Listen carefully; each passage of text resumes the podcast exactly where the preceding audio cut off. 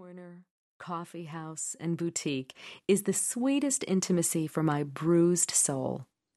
Simple interactions with shopkeepers and neighbors have sustained me and sheltered me from real life.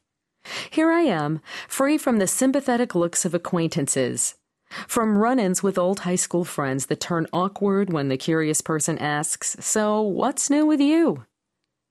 The innocence of that question assumes that we all faithfully move on in predictable normalcy marriage, job, kids. Not me. I am somehow on the other side of the looking glass, a voyeur into life. But that's not quite accurate either.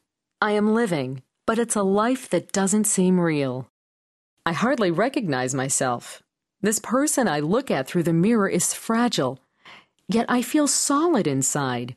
Some strange substance is filling up my soul, as if the ache inside me is taking up all the space where my heart should be. Daily proof that I am being changed on a biological level, as if my very DNA were being rewritten. It is the pain that is so much more than pain. Not just a feeling or an emotion that ebbs and flows. It is tangible, strong, yet soft, heavy, yet malleable, something like gold refined by suffering. I now understand how the term heart of gold could evolve into such a compliment. It's difficult not to appear a saint when you wear a cross of suffering in your eyes and when your compassion is so easily tapped into. From afar, I'm sure it seems like there is a perpetual halo around me. I feel like a stranger could brush me on the street and a chunk of my soul would break off. I wonder if I will hear the wind whistle through the holes. Like a skeleton, I teeter down the street on dry bones. Most days it feels as if the world is whirling around me and I'm standing still. In slow motion, I watch the colors blur. People and faces all become a massive wash. Time crawls on, minute by minute as sheer exhaustion and fear grip my insides. I'm trapped within the whirlwind and have no idea when it will stop. Not long ago, I had been full of dreams, when the world was friendly and I was raring for adventure and responsibility.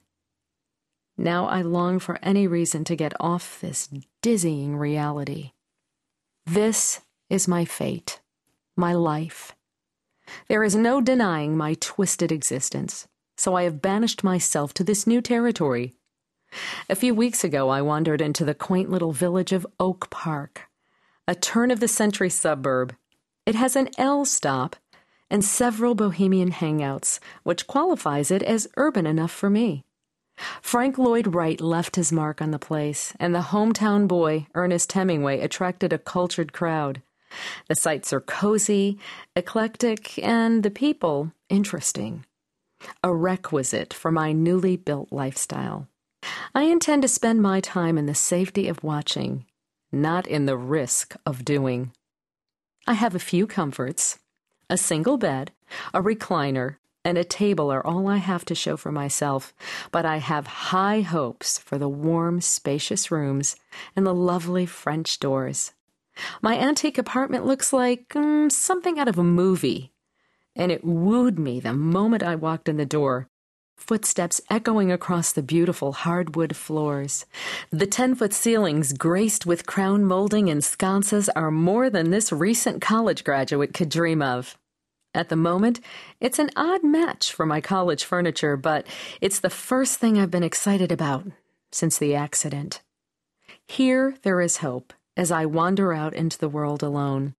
If I can make something beautiful out of my home, then maybe, just maybe, there's hope for the rest of life as well. In my new little world, my friends are the man who sells me coffee and the woman who sells me shoes.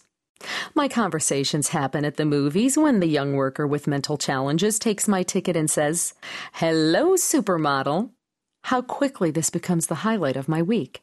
These friendships are simple I get everything I need a smile, a bit of kindness, a latte, and I walk away feeling like I'm normal. Some days I wander the hardware store for odds and ends of decorating supplies that I will somehow